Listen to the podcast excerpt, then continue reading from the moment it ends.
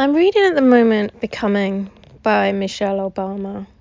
And I've had this book for about two years, nearly three. And I'm very much at the beginning still.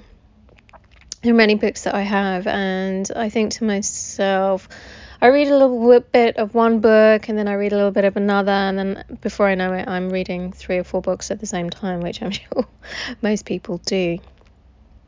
But I'm at the beginning, and it's talking about her childhood. She's talking about her childhood, which for me as a brown woman, um, thinking about my own childhood growing up, it's so important. Um, the person that you become as an adult is part of your experience as a young person.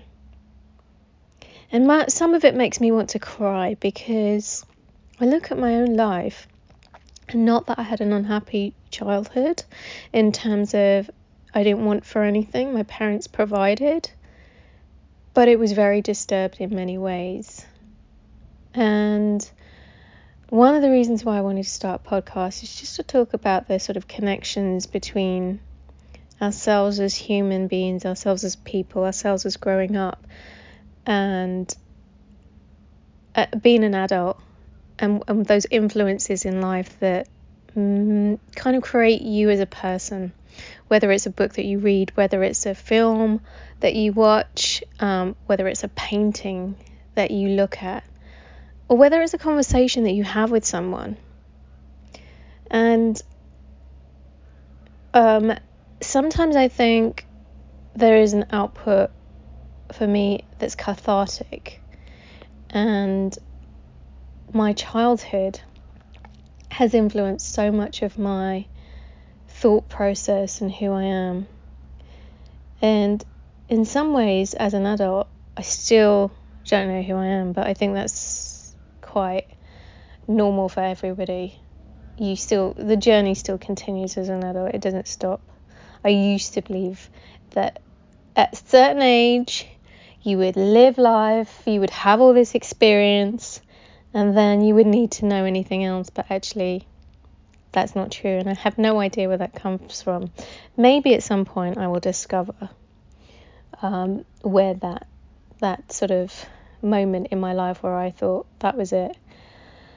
Um, but childhood, going back to childhood and thinking about the things that you have, the colors in your life, the people that you meet, your first learning experiences of of different personalities, diversity, cultures, and who you are as a person, the groundedness or the base, the foundation of who you become. And I look at my parents and from a child's perspective, it was tough. Um, there was a lot of bullying that I had to face in um, my primary school. Um, I was a big child, I was overweight, I didn't have the confidence to find my voice and, and stand up to that bullying. And it's amazing because but at the time both my parents were illegal immigrants, which I had no idea about. Um, and so my life was governed by a fear, a fear of the unknown, a fear of authority coming to the door.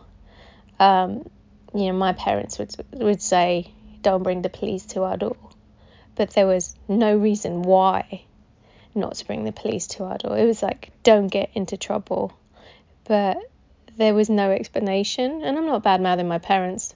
My parents did what they could with what they knew and and later on in life uh, you know I found out more reasons as to why and how they became to live in London. But um, it that that kind of fear trickles and settles you for most of your life including now. Um, and also um, leaves that insecurity with you, of never finding your your sort of base. And it's a tricky one that I still um, am still seeking. You know, how do I find the security? What and the security is not actually, um, you know, sometimes being in a home and having heating and the warmth and food. Security is in oneself of knowing, knowing a who you are, where you're from, almost your ancestry. Now, people may disagree with me, but for me, I just think the knowing of who your parents are, where they came from, what their lives were before to what their lives were currently, um, and knowing about your sisters and sort of their, you know, their past. Um, I have two half sisters who are older than me, and the information was so bitty. My parents didn't like to talk about the past, and they still didn't like to talk about it when I grew up. I mean, it was it was very bitty, and I met family relations much later in life who could fill some gaps in, but that not knowing really really is maybe at the time for my parents was I want to leave the past behind me. I don't want to discuss my um, previous life, which as an adult, I totally get, I totally respect, and it could be painful, they could have a traumatic experience, it could, whatever it could have been, I totally respect that, but there's something in not knowing that kind of stays with me because I don't know.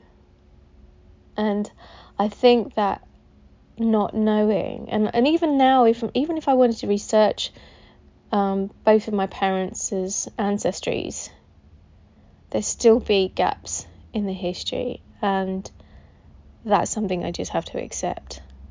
And knowing that what I have right now is what keeps me going in terms of it's okay.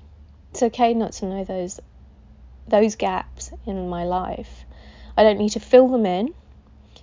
I just need to know the bits and pieces around it. And that is enough. And the rest is down to me to fill in my own gaps for me in my own life now. And it's tricky because I'm still s- sort of learning things.